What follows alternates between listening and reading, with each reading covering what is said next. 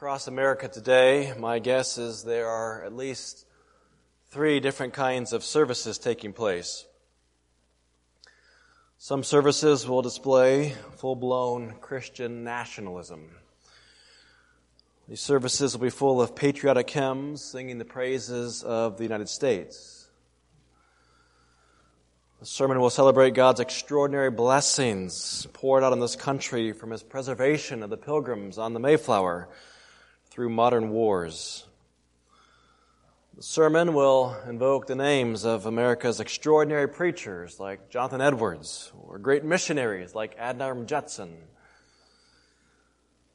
some will even suggest that America's great wealth and bountiful prosperity stem from her full embrace of the gospel at the beginning. Other services will display anti-Americanism and will seek to sever Christianity from any credit for American greatness. Christianity is an oppressive, white, male religion that needs to be systematically dismantled. And that will be preached today. Christianity has been a tool to promote racism, slavery, and the Native American genocide. Some preachers will suggest that Christianity has fostered the evils of capitalism, where the rich oppress the poor. Our Supreme Court has been taken over by Christians wishing to return women's rights to the Dark Ages. Jesus, for some, is the quintessential egalitarian, anti-racist, anti-capitalist, anti-white, anti-authoritarian prophet of the gospel of social justice. Many, I hope, will take a more biblically balanced approach to our history and our country. Should we not love our country even while embracing its complex, and often regrettable past mistakes. Roughly half of the 102 Mayflower pilgrims were Christians. To some, that means the Mayflower pilgrims, with their famous governing document, the Mayflower Compact, represent the beginning of Christian America. But roughly half of the 102 Mayflower pilgrims were unbelievers. So to others, that means the Mayflower Pilgrims, with their Mayflower Compact, represent the beginning of a secular democracy. The Pilgrims did indeed set about to build a church immediately upon landing in that bitter December of 1620. They read from their copies of the Geneva Bible. They prayed. They thanked God for the freedoms that they now had and for sparing their lives. Nevertheless, a second generation of pilgrims pressed Native Americans into slavery aboard the Seaflower, shipping them off to the Caribbean. The story of those 102 passengers is actually quite complicated. And the story becomes exponentially more complicated by 1776 when the colonial population reached some 3 million. America does indeed have an inspiring, if complicated, history of both Native American and black preachers who, alongside their white counterparts, planted churches and expanded Christ's kingdom and sent missionaries overseas. It's really a beautiful and wonderful story that I've actually devoted much of my life to understanding and teaching. The oldest gospel preaching church in this country, so far as I know, is a Wampanoag church in Massachusetts. Unlike the surrounding Pilgrim and Puritan churches, which have long since turned apostate, the old Indian meeting house in Mashpee still preaches the same gospel. It survived persecution from the Puritans, who themselves fled persecution in England. Now that's a little complicated.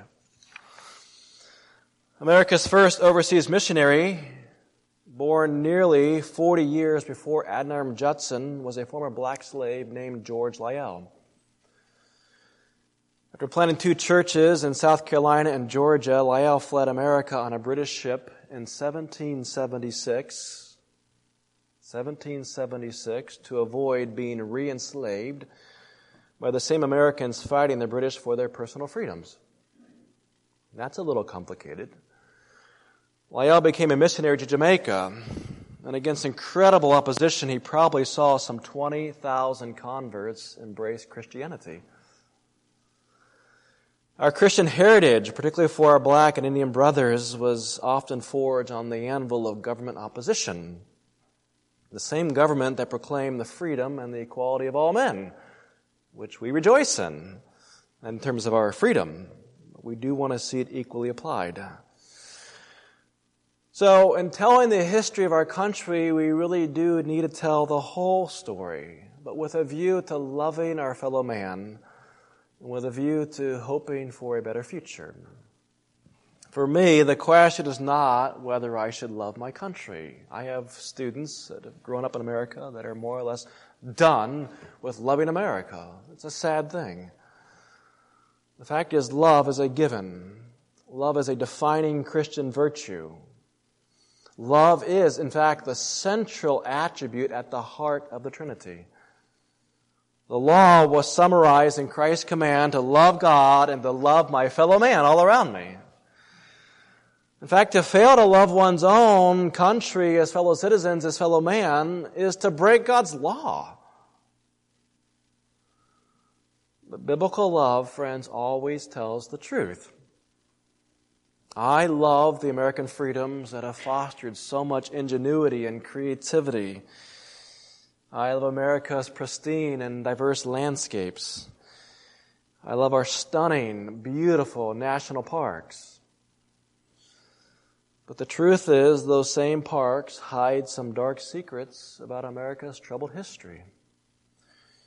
Many are lands taken from the Indians and accessed through Indian reservations. And those reservations were carved out of some of America's ugliest, driest, unproductive, and worthless lands. You'll find there no amber waves of grain or fruited plains or purple mountains majesties. What you'll find is bitter poverty, alcoholism, staggering unemployment, and despair stemming from truly unjust laws that nearly destroyed God's image bearers, laws that were being contested in the highest court in our land even last week. So, friends, how are we supposed to think about our country as we approach this July 4th holiday? I want to take just a few moments this morning, as I have on previous occasions, and caution us against the dangers of Christian nationalism. I don't think too many of us are going to be swept away by Marxist ideals, but it could be that we could be misled by Christian nationalism. So I want to take just a few moments today and deal with that as I have previously. I am concerned that we have believers today who are really not allowing their patriotic ideals to be governed by biblical priorities. So let's do that. Once we've done that, though, I want to identify four biblical reasons why we can and we should love our country. About a year ago, I was walking through a store, I think it was Hobby Lobby, I heard a Trace Adkins country western song just pulsing through the speakers. Listen to these lyrics because they illustrate Christian nationalism, the fusion of Americanism and Christianity into a single entity that's really hard to sort of tease apart. It's a song about an American soldier buried at Arlington National Cemetery. The song says, I never thought that this is where I'd settle down. I thought I'd die an old man back in my hometown. They gave me this plot of land, me and some other men, for a job well done. There's a big white house sits on a hill just up the road. The man inside, he cried the day they brought me home. They folded up a flag and told my mom and dad, we're proud of your son. And I'm proud to be on this peaceful piece of property. I'm on sacred ground and I'm in the best of company. I'm thankful for those, thankful for the things I've done. I can rest in peace.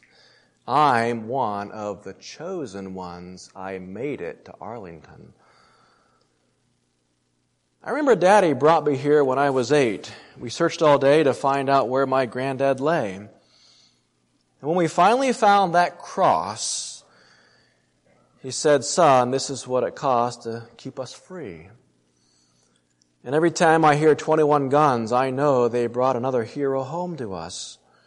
We're thankful for those, thankful for the things we've done. We can rest in peace because we are the chosen ones. We made it to Arlington.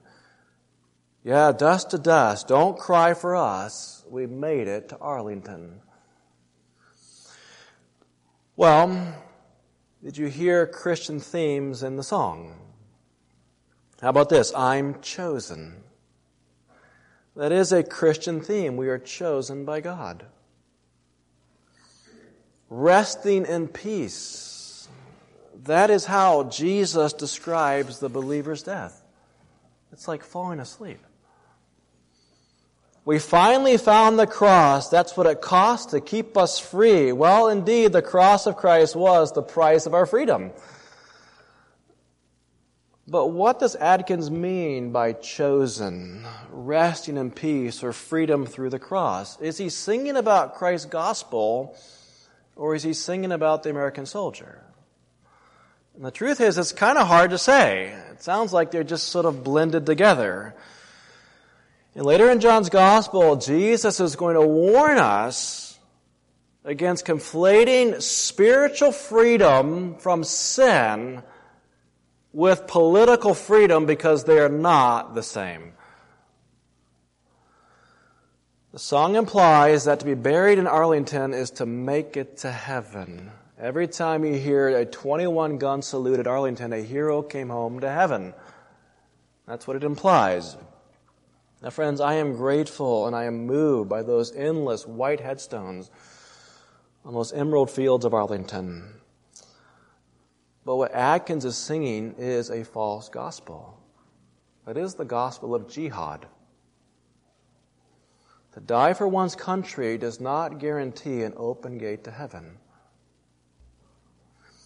I have a former student who came to BGU after enlisting in the Marines. He lived a reprobate life through much of high school, much to the grief of his parents. But when he joined the Marines, he was no believer. However, he related to me how people's attitude toward him suddenly changed dramatically. His parents, his pastor, his Christian high school teacher suddenly treated him as a Christian because he wore the Marine uniform. And he said, I was utterly dismayed because I knew that my heart was utterly black with sin. Putting on a uniform does not change your heart. You need to be clothed in the righteousness of Christ. That's the gospel. So again, as an American citizen, I am grateful for those who have died to secure my temporal political freedoms. I'm very grateful. There's nowhere else I'd rather live than in America today. I am grateful for those buried at Arlington, at Normandy, and in cemeteries across our country, and I have visited their monuments and I honor these heroes. But as a Christian, you understand that I am grateful to Christ and Christ alone, who died to secure my eternal freedom from sin through his gospel. We dare not conflate those two. Well, is there confusion in the church today over this issue? And my suspicion is yes, there probably is. There are some who think a strong American economy and the gospel somehow go hand in hand. There are some who elevate economic vitality over biblical morality, and that's a problem. There are some who seem to be more concerned with our Second Amendment rights to keep an arsenal in our basements than with Christ's Great Commission. And I'm fine with the Second Amendment. But I had a Christian brother with a very large gun collection tell me when they come for my guns, I'm going to stand there in the street, I'm going to fight for my faith. But I'm really not sure what that means. You're just going to come out of your house with guns blazing and just kill as many people as you can. You're going to kill them in the name of your faith, in the name of Christ. I'm pretty sure that's going to end any great commission opportunities you might have with those people. So I think there is some confusion. But I want to be careful now that we don't go off in the wrong direction. I think the Christian nationalist does go in the wrong direction, but I think that we can overreact. And I think there are people who are just like totally unloving and unpatriotic and unconcerned with their country, and it's like just give up and burn it all down and we don't care anymore. And I'm afraid that that is an attitude that we're seeing more and more with our young people. I've even had seminary students tell me this is their attitude toward their country, and it's alarming. So let's turn this in a much more positive direction. And let me give you four reasons, four foundational passages why I think that we can and should love our country. Well, we must, in fact, love our country if we are going to be good, biblically based Christians. Let's turn first to Genesis chapter 12. Genesis chapter 12.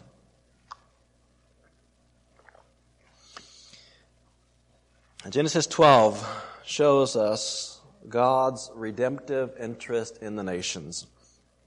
Now, in Genesis 9, following the flood, where God destroys the nations, God told Noah and his sons to fill the earth again. Then in Genesis 10, God tracks the nations descended from Noah's sons as they began to repopulate the planet. And of course, there was an initial setback, a major rebellion at Babel. But now in Genesis 12, our attention is suddenly drawn away from the nations and riveted on a single individual and his barren wife.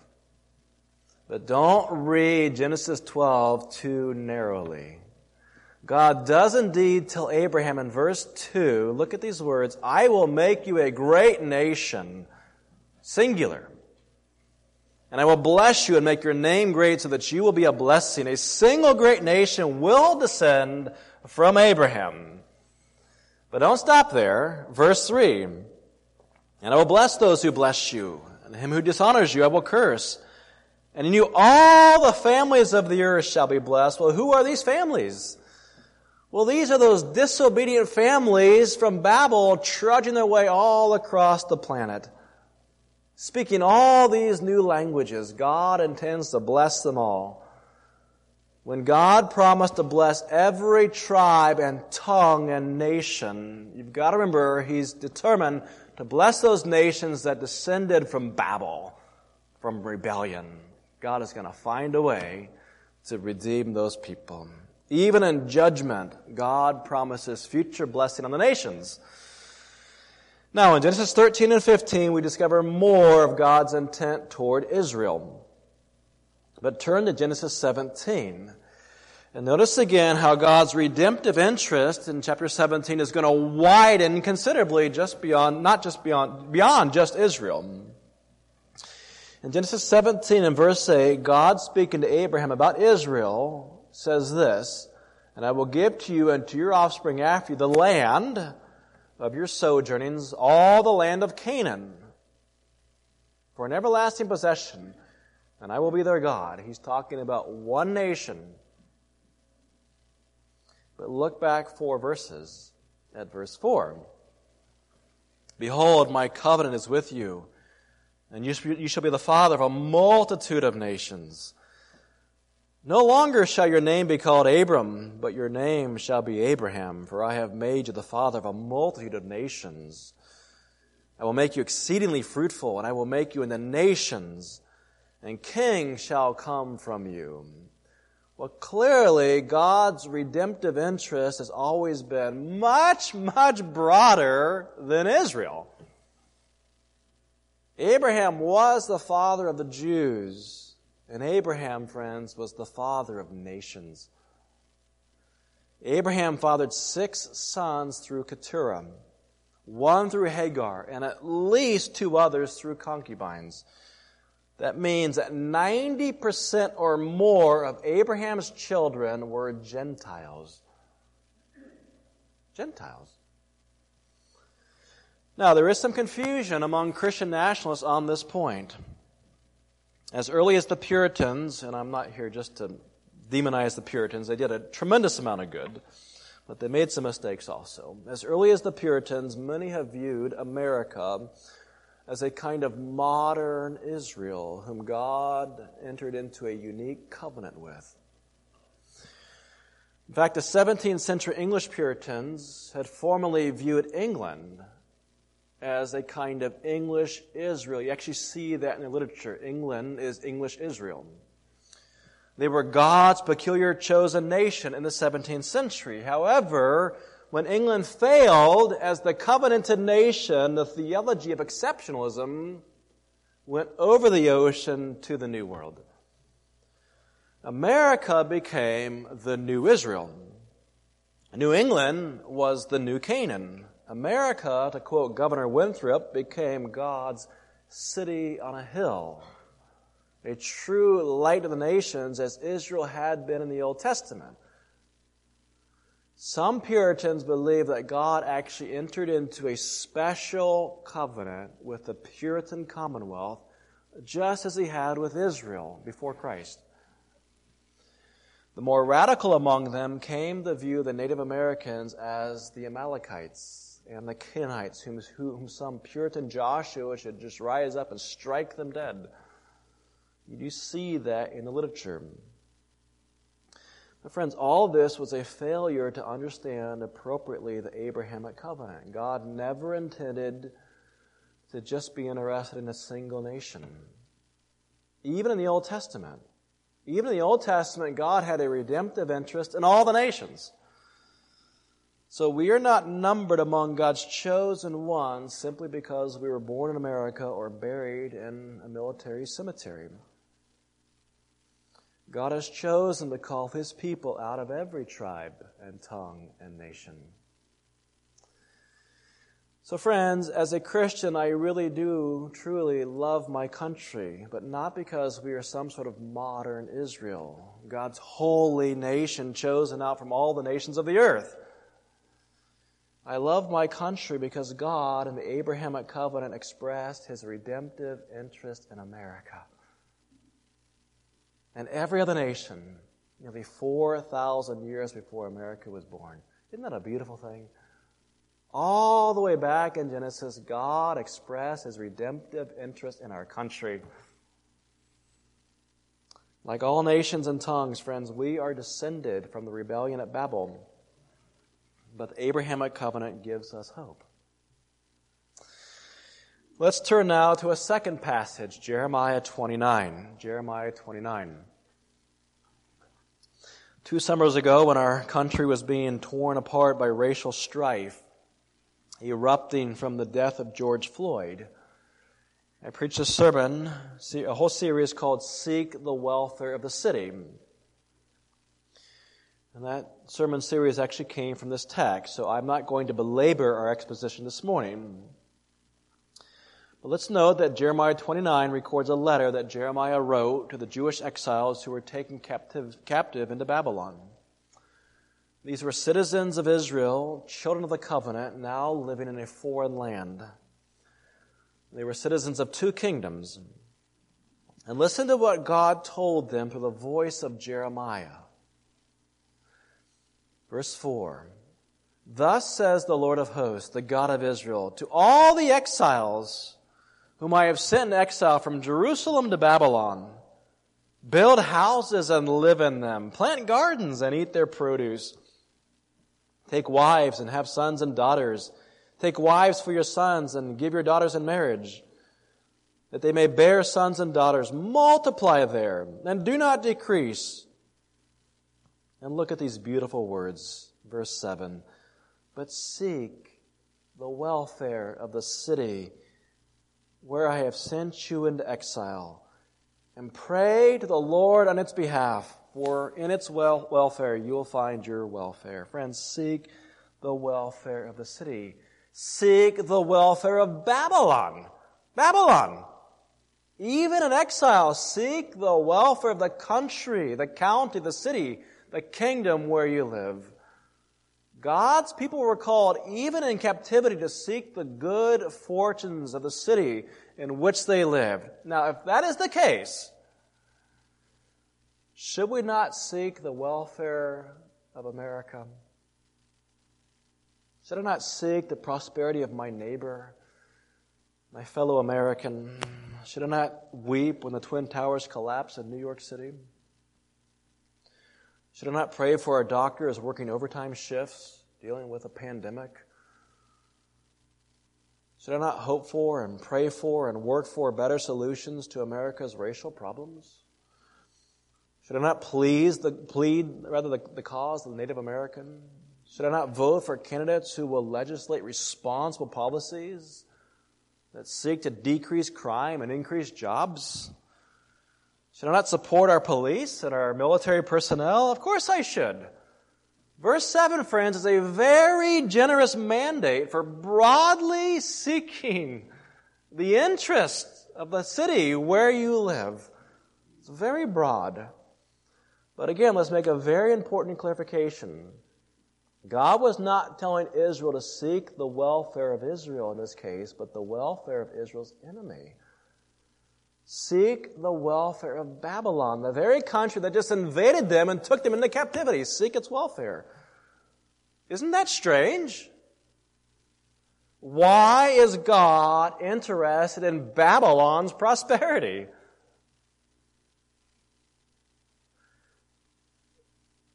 Is the answer obvious?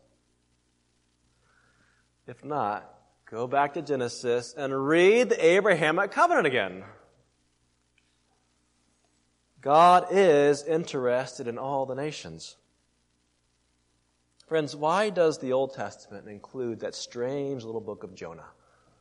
Ever wonder about that? I mean, God, why does God send this prophet to seek the welfare of Nineveh in Assyria? Assyria conquered the northern tribes. They were brutal, brutal uh, soldiers I won't even go into the details of what they did. These were brutal combatants. Yet God told Jonah, Go, seek the welfare of Nineveh. Why would he do this? If that's puzzling, go back and read the Abrahamic covenant again. The Old Testament unfolds, and as it does so, it's clear that God has a redemptive interest in Israel but don't forget about all the Gentile nations too, because they're all part of that Abrahamic covenant. That's why Jonah is in your Bible.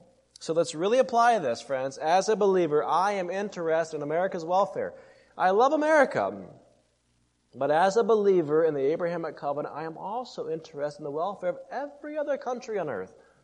I really am. I am interested in all of Adam's descendants, embracing the second Adam. Friends, if Christ is interested in all the nations, can I be Christ like without hoping for the prosperity of all nations? I mean, how do you do that? If Christ is interested in all the nations and all people and every tribe and tongue and nation, should I not be interested in them all as well, including my own? Taken to extremes, there was a kind of Christian nationalism that, that, that sort of measures God's blessing on America by the size of our military our nuclear arsenal, our bunker busting bombs. The more gospel a nation has, the bigger the military. And here we do have to navigate carefully. I do believe in and support the American military. My father was in the military, my grandfathers were in the military, my great grandfathers were in the military, I have family members in the military. I'm very much pro American military, no doubt about it. Nevertheless, as a Christian, I really do long for the day that our swords will be beaten into plowshares. Don't you? It is a grief to see our bombs falling out of the skies on image bearers of God. Even, even, when, even when that's necessary, it's still a grief. Nearly a year ago, when President Biden, in my estimation, disastrously withdrew our forces from Afghanistan, the last missile strike in Afghanistan killed 10 non combatants seven of whom were children, none of whom were alive 20 years earlier when the Twin Towers fell. Now, friends, that's a tragedy. So God does indeed entrust the power of the sword to the state. I have no doubt about that. Paul makes that clear in Romans 13. And as a father of three children, I am glad for a strong military to protect their country. But at the same time, I am alarmed at times by trigger happy Christians as longing to see our bombs just falling out of the sky. It's like just blow it all the smithereens. That's the answer. And you'll have to forgive me for using an illustration that I used just last year, but I, I really I want to go back to it because I think it really, really makes the point. Many of you will remember the Moab bomb. On April 13, 2017, many evangelicals celebrated the new Trump administration's use of the Moab, the mother of all bombs, a 21,000 pound explosive detonated over, over a tunnel complex in eastern Afghanistan. The Moab targeted a network of 600 to 800 ISIS fighters, and these were brutal Islamic combatants. And I personally support responding to terrorism with military force. I have no objection to that. God hates the violence that turns jetliners into missiles and sends them roaring into skyscrapers, killing thousands. God hates violence, friends. And so God has entrusted the sword to the state, and not in vain, Romans 13. But around the time of the MOAB detonation, I also learned from a former American Army Ranger and missionary with the Back to Jerusalem movement that Chinese Christian missionaries were inside Afghanistan working to convert ISIS soldiers to Christianity. The Back to Jerusalem movement, if you don't know, was a swelling missionary force seeking to carry the gospel from China through Islamic countries all the way back to Jerusalem. And that former ranger spoke of even Chinese young ladies evangelizing ISIS with genuine success. And they were attempting to reach with the gospel the same ISIS combatants who were destroyed by the MOAB. So I'm not here to question the dropping of that bomb. That's not my point. Here's my question though. What really gets you more excited? If you're more excited about the bomb blasting ISIS into eternity than Chinese missionaries evangelizing ISIS, then I, then I think you've been distorted by Christian nationalism. Don't allow your earthly citizenship to eclipse your heavenly citizenship. Our first priority is the gospel. So, friends, here again is the point. As Christians, we are authorized by God to seek the welfare of our country, but also the welfare of all men. And as an American citizen, I want to see my country prosper. Jeremiah 29 and verse 7. Look at the text again. But seek the welfare of the city. That gives me liberty to hope for my country's prosperity. And as a member of the Abrahamic covenant, I also want to see all nations embrace the faith of Jesus Christ and also prosper. Now let's turn to a third passage, Romans chapter 9. Romans chapter 9. In Romans 9, I want to recover a crucial point that we discovered in our work through Romans. Have you ever considered Paul's attitude toward his own people, the Jews. Have you ever wondered why Paul continued to observe Jewish feasts and customs even when the new covenant did not command it of him? Have you ever contemplated Paul's own love for his culture, his people, even his own ethnicity? Look at what Paul wrote in verse 1. I am speaking the truth in Christ. I am not lying. My conscience bears me witness in the Holy Spirit that I have great sorrow and unceasing anguish in my heart. Why, Paul? For I could wish that I myself were accursed and cut off from Christ for the sake of my brothers. Who are they? My kinsmen, my Jewish kinsmen according to the flesh. They are Israelites. Now, friends, Paul is the apostle of the Gentiles, and he is writing largely to the Gentiles in Rome. Nevertheless, he confesses his supreme love for the Jews. Friends, is this some sort of ethnic bias? Is this some sort of racial prejudice? Is this some sort of extreme xenophobia? Is this a pattern for Christian nationalism? Certainly not. As the apostle to the Gentiles, whom he loved, Paul was also tireless in his efforts to reach his own people. Paul, unlike Jonah, was not a reluctant prophet to the Gentiles, but Paul at the same time loved the Jews. Because of that, I think it is appropriate to feel genuine love for your own tribe, your native village, your countrymen. That, that is perfectly biblical. Our culture has come a long way from the evil days of slavery and segregation. But I think I don't have to tell you that you can almost go to another extreme and pretend that we're all sort of colorblind and culture blind. You can go to this extreme that says you, you can't even care about your own culture. You're not allowed to care about your, you gotta care about everybody else, but not your own. That, that's the extreme that we've come to today in some ways. And friends, that is not biblical. That is not Romans 9. It is appropriate to seek the welfare of your own culture, your own people, English speakers, your fellow man it is entirely appropriate for Johnson George to love India. And that was really clear a couple weeks when he was here. You get the sense that Johnson George loves Indians, do you not? That seems perfectly appropriate. How about Christian Way? He loves the Chinese people. That is perfectly appropriate. How about Alfred Ajawader? It's perfectly appropriate for him to love the Ghanaians. And we support these men and their ministries to reach their people. And it is likewise entirely appropriate for Americans to love their country and to seek its redemption. You almost get the sense from some Christians that you're supposed to love everybody but your own.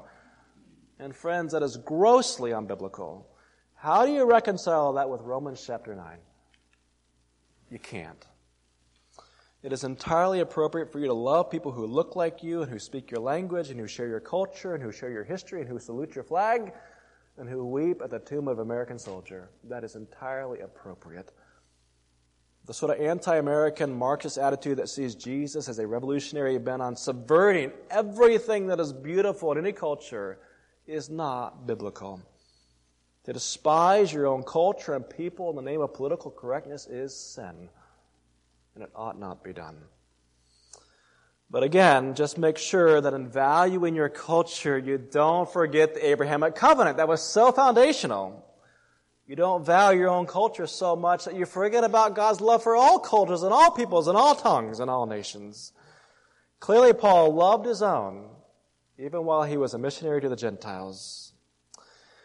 And in light of this, friends, let's turn finally to Revelation chapter 21. Revelation 21. And let's observe the outcome of the Abrahamic covenant. What is the destiny of the nations, plural? All those different ethnic groups. By the way, scripturally speaking, nations usually has more to do with ethnicity than boundaries, but I'm using the term a little bit more broadly today, obviously. John sees in Revelation 21 this glorious vision of a great city, the city of New Jerusalem. And there was a line in the passage that is just pregnant with meaning but like an expectant mother waiting to meet her child, sorry, Rachel, wherever you are, we are not going to understand the full significance of this verse, I think, until eternity. There's Rachel. Look at this wonderful line in verse 24. By its light, that's the light of the glory of God, will the nations walk and the kings of the earth will bring their glory into it. Friends, that is the Abrahamic covenant fulfilled. God redeems the nations. And apparently, the unique glories of the nations, whatever that means, the glory of something is its uniqueness. That unique glory will come parading into the city of New Jerusalem. God preserves human cultures. God preserves that diversity. God preserves those tribes and tongues and nations, and He brings those nations just parading into His own city. So, friends, if God takes a redemptive interest in the nations, all nations, should I not be profoundly interested in the fortunes of my own nation? If God has determined to call out his bride from every tribe and tongue and nation and bring all those people into the city of New Jerusalem, then can I, as a Christian, do any less than seek the redemption of my own tribe and tongue and nation? To do otherwise, friends, is to resist the plan and purpose of God. So let's put this all together in just four points. All right, number one, to fail to love your country is to abandon the Abrahamic covenant.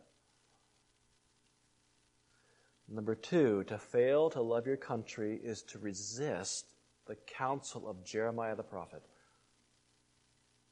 Number three, to fail to love your country is to ignore the example of Paul. Number four, to fail to love your country is to reject the gospel of Jesus who has a redemptive interest in all nations. Shall we pray? Father, we thank you for our country today. We thank you for the glorious heritage of your church in this country. We admit, Lord, that our country is far from perfect. We admit, Lord, that in the past, our country has made many, many, many mistakes, egregious mistakes. Even now, Lord, there's a movement to correct recent mistakes in the ruling of Roe v. Wade. And yet, Lord, we have many, many people taking to our streets and contesting and celebrating their right to kill children in their wombs.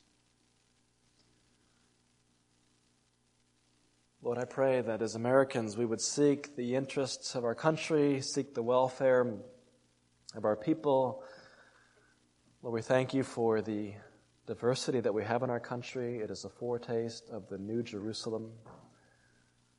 We thank you for the diversity of tongues and languages in our country. It truly is a foretaste, a beautiful, beautiful foretaste of that great heavenly city. But I pray, Lord, that as people come to this country, that Christians would Reach out to them with the gospel.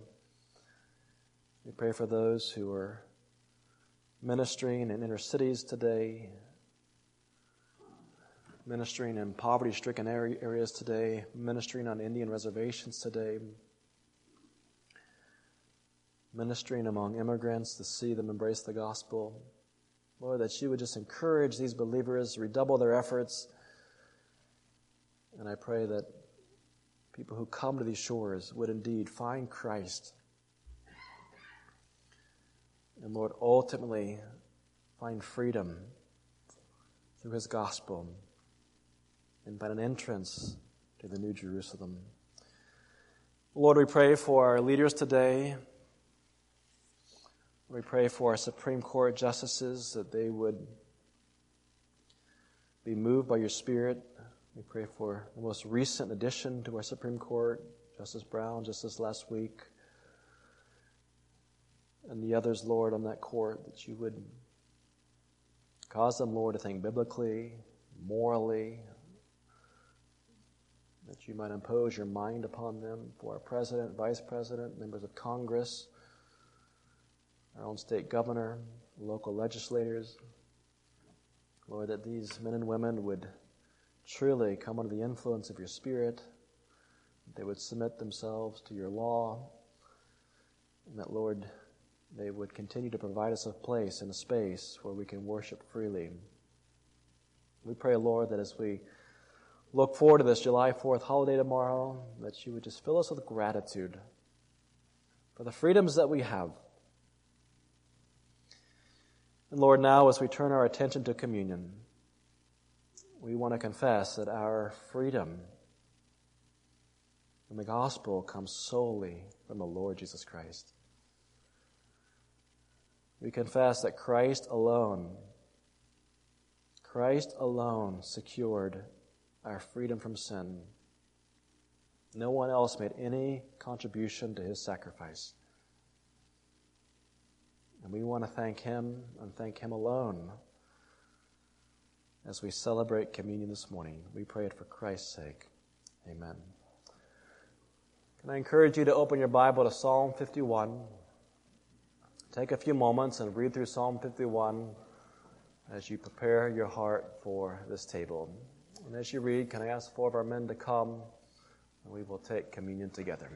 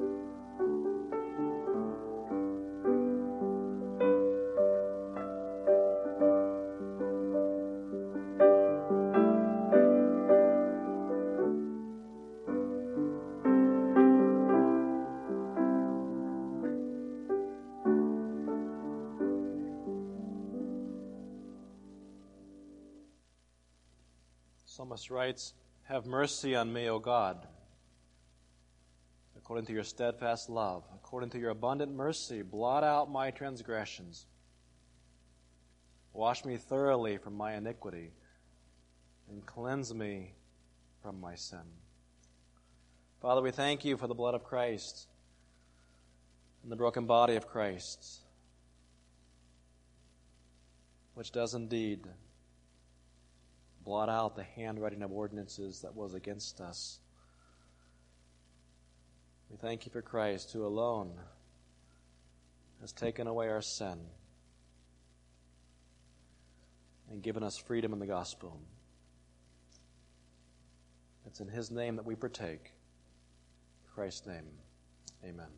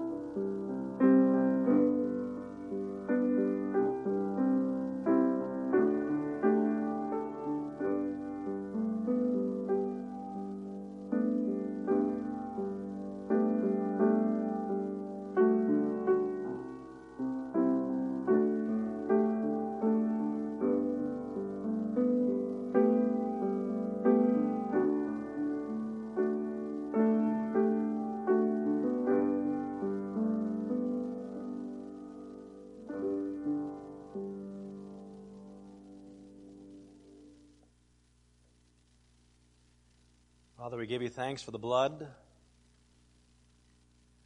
We give you thanks, Lord, for the cleansing that we find in Christ.